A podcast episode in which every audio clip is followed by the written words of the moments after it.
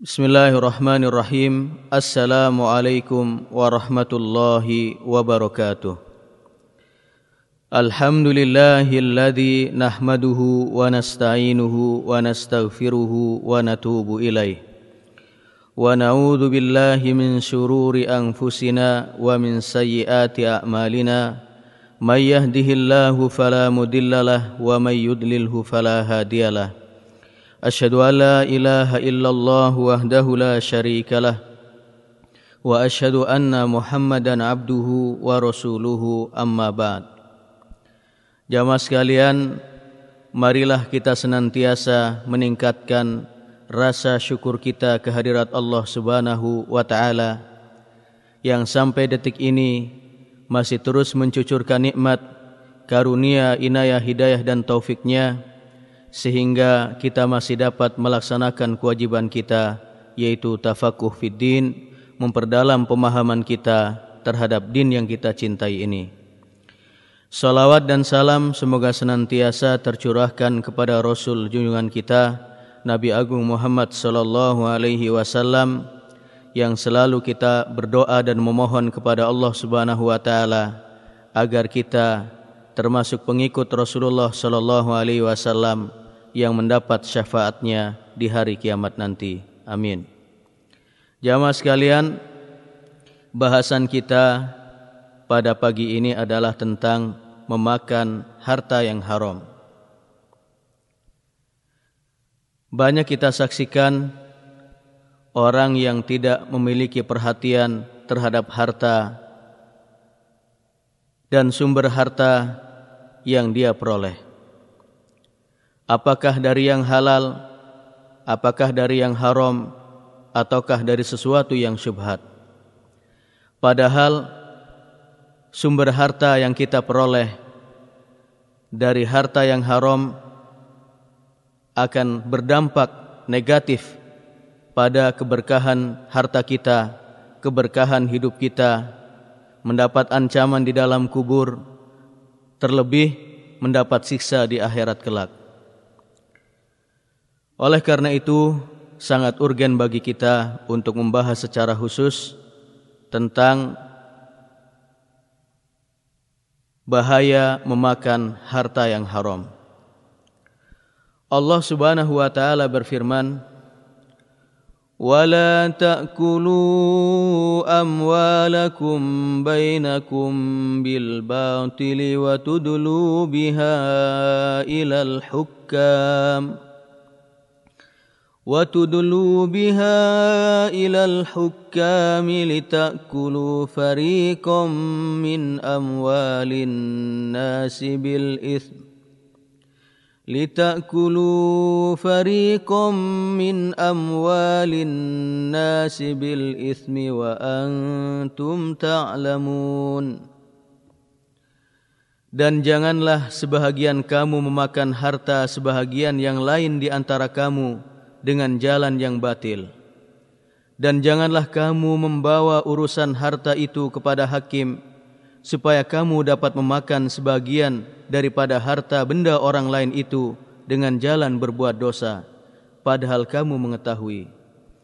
Quran surah Al-Baqarah ayat 188.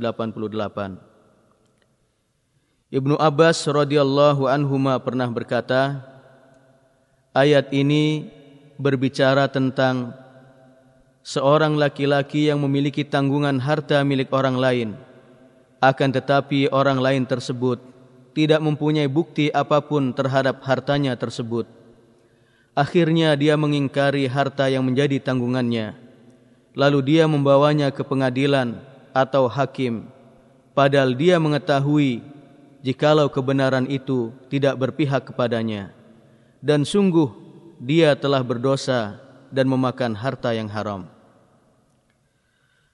Allah Subhanahu wa taala berfirman, Innal ladzina ya'kuluna amwalal yatama zulman innama ya'kuluna fi butunihim nara wa sayaslawna sa'ira Sesungguhnya orang-orang yang memakan harta anak yatim secara zalim Sebenarnya mereka itu menelan api sepenuh perutnya dan mereka akan masuk ke dalam api yang menyala-nyala yaitu api neraka. Quran Surah An-Nisa ayat ke-10 Jamaah sekalian, Ka'ab bin Ayat meriwayatkan bahwa Nabi SAW pernah bersabda, Inna likulli ummatin fitnah wa inna fitnata ummati al-mal. Sesungguhnya bagi setiap umat itu ada fitnah dan fitnah umatku adalah harta. Hadis riwayat Tirmizi. Jamaah sekalian, di antara fenomena yang sering kita lihat adalah banyaknya orang yang terlalu menganggap remeh memakan harta yang haram. Hal ini sebagai wujud dari apa yang telah diperingatkan oleh Nabi sallallahu alaihi wasallam di dalam sebuah sabdanya. La ya'tiyanna 'alan nasi zamanun la yubalil mar'u bima akhadha al-mal aminal halali am minal haram. Akan datang kepada manusia suatu masa di mana seseorang tidak lagi menghiraukan dengan apakah dia mengambil harta orang lain apakah dari jalan yang halal ataukah dengan cara yang haram? Hadis riwayat bukhari. Abdullah bin Mubarak rahimahullah pernah berkata li an arudda dirhaman min syubhah ahabba ilayya min an atasaddaqa bi mi'ati alf. Sungguh aku mengembalikan harta satu dirham yang berasal dari harta yang subhat. Jauh lebih aku cintai daripada bersedekah dengan seratus ribu dirham. Umar bin Khattab radhiyallahu an pernah berkata, kami meninggalkan sembilan per sepuluh dari harta yang halal karena khawatir terjatuh kepada perkara yang diharamkan dan ia melakukan hal yang demikian itu dalam rangka menjalankan sabda Nabi sallallahu alaihi wasallam. Di dalam sebuah hadis yang diriwayatkan oleh An-Nu'man bin Bashir radhiyallahu an. Innal halal bayyin wa innal haram bayyin wa bainahuma umurun mustabihat la ya'lamuhunna katsirun minan nas. Faman ittaqa syubhat faqad istabra alidinihi wa irdih wa man waqa'a fi syubhat waqa'a fil haram karra'i yar'a haula al-hima yusiku an fi Sesungguhnya yang halal itu sudah jelas dan yang haram pun sudah jelas. Dan di antara keduanya terdapat perkara yang syubhat yang tidak diketahui oleh banyak manusia. Maka barang siapa yang menjaga dirinya dari perkara-perkara yang syubhat maka dia telah menjaga agama dan kehormatannya dan barang siapa yang terjatuh pada syubhat maka dia telah terjebak ke dalam perkara yang diharamkan. Seperti seorang pengembala yang mengembalakan gembalaannya di sekitar perbatasan terlarang hampir saja dia terjebak melampaui batas tersebut. Muttafaq alaih. Jamaah sekalian yang dirahmati oleh Allah Subhanahu wa taala, di antara bentuk memakan harta yang haram adalah memakan harta riba. Harta riba telah diharamkan oleh Allah dan Rasulnya. Dan bahkan Allah dan Rasulnya melaknat orang yang memakannya, menulisnya, dan dua orang yang menjadi saksinya. Allah subhanahu wa ta'ala berfirman, يا ايها الذين امنوا اتقوا الله وذروا ما بقي من الربا ان كنتم مؤمنين Hai orang-orang yang beriman bertakwalah kepada Allah dan tinggalkanlah sisa riba yang belum dipungut jika kamu orang-orang yang beriman Quran Surah Al-Baqarah ayat 278 Jamaah sekalian Cinta terhadap harta telah menguasai jiwa sebagian orang yang beriman. Maka mereka berlomba-lomba membeli saham-saham bank, sementara yang lainnya mendepositokan harta mereka pada bank-bank tersebut dan mereka mengambil riba atas uang tersebut dengan nama bunga. Sesungguhnya di antara bentuk kriminalitas yang besar dan perkara yang membahayakan adalah realita yang kita saksikan dari para bankir yang selalu berlomba-lomba membuka pintu dan jalan untuk menjebak manusia ke dalam riba dan memikat manusia dengan berbagai cara agar deposito mereka selalu bertambah dari harta yang haram ini. Sebagai contoh, apa yang apa yang disebut dengan kartu Visa Samba atau Bank Saudi Amerika. Dan fatwa telah dikeluarkan oleh Badan Tetap Urusan Fatwa para ulama terkemuka di Arab Saudi yang mengharamkan bertransaksi dengan kartu tersebut dan dia termasuk riba yang diharamkan oleh Allah dan Rasulnya. Dia adalah sebuah kartu yang dikeluarkan oleh bank setelah mengeluarkan uang dengan jumlah tertentu yang disebut dengan uang biaya pengeluaran kartu. Dan berhak bagi orang yang memilikinya untuk membeli barang apapun dan kebutuhan apapun dengan syarat agar pemilik kartu mengembalikan harga barang yang telah diambil pada waktu tertentu dan jika tidak dibayar maka setiap satu hari keterlambatan akan menjadi bunga yang ditanggung pemilik kartu. Jamaah sekalian, di antara bentuk memakan harta orang lain secara zalim adalah zalim pada gaji para pegawai dan tidak memberikan hak-hak mereka pada waktunya. Baik itu dengan mengundur-undur pembayarannya atau barangkali menguranginya dan seterusnya. Di antara bentuk memakan harta yang diharamkan yang banyak kita lihat terjadi di pasar-pasar adalah bersumpah dengan sumpah palsu dan menipu dalam bertransaksi dan yang lainnya. Orang yang memakan harta yang diharamkan akan diancam dengan azab baik di dunia, di dalam kuburnya maupun di akhirat kelak. Adapun ancaman siksa di dunia berubah kerugian secara materi di mana Allah Subhanahu wa taala mencabut harta yang telah didapatkannya dan mengambil keberkahannya atau diberikan penyakit pada badannya. Sebagaimana firman Allah Subhanahu wa taala yamhaqullahu riba wa yurbis sadaqat wallahu la yuhibbu kulla kaffarin athim Allah memusnahkan riba dan menyuburkan sedekah dan Allah tidak menyukai setiap orang yang tetap dalam kekafiran dan selalu berbuat dosa. Quran Surah Al-Baqarah ayat 276 Jamaah sekalian yang dirahmati oleh Allah Subhanahu wa taala. Adapun ancaman azab yang akan didapatkannya di dalam kubur adalah apa yang disebutkan di dalam sebuah hadis bahawa seorang budak yang bernama Mud'im di mana dia pernah bersama Nabi sallallahu alaihi wasallam ikut dalam perang Khaybar. Setelah terkena sebuah panah yang nyasar maka para sahabat berkata selamat dia telah mati syahid. Maka Nabi sallallahu alaihi wasallam bersabda tidak demikian.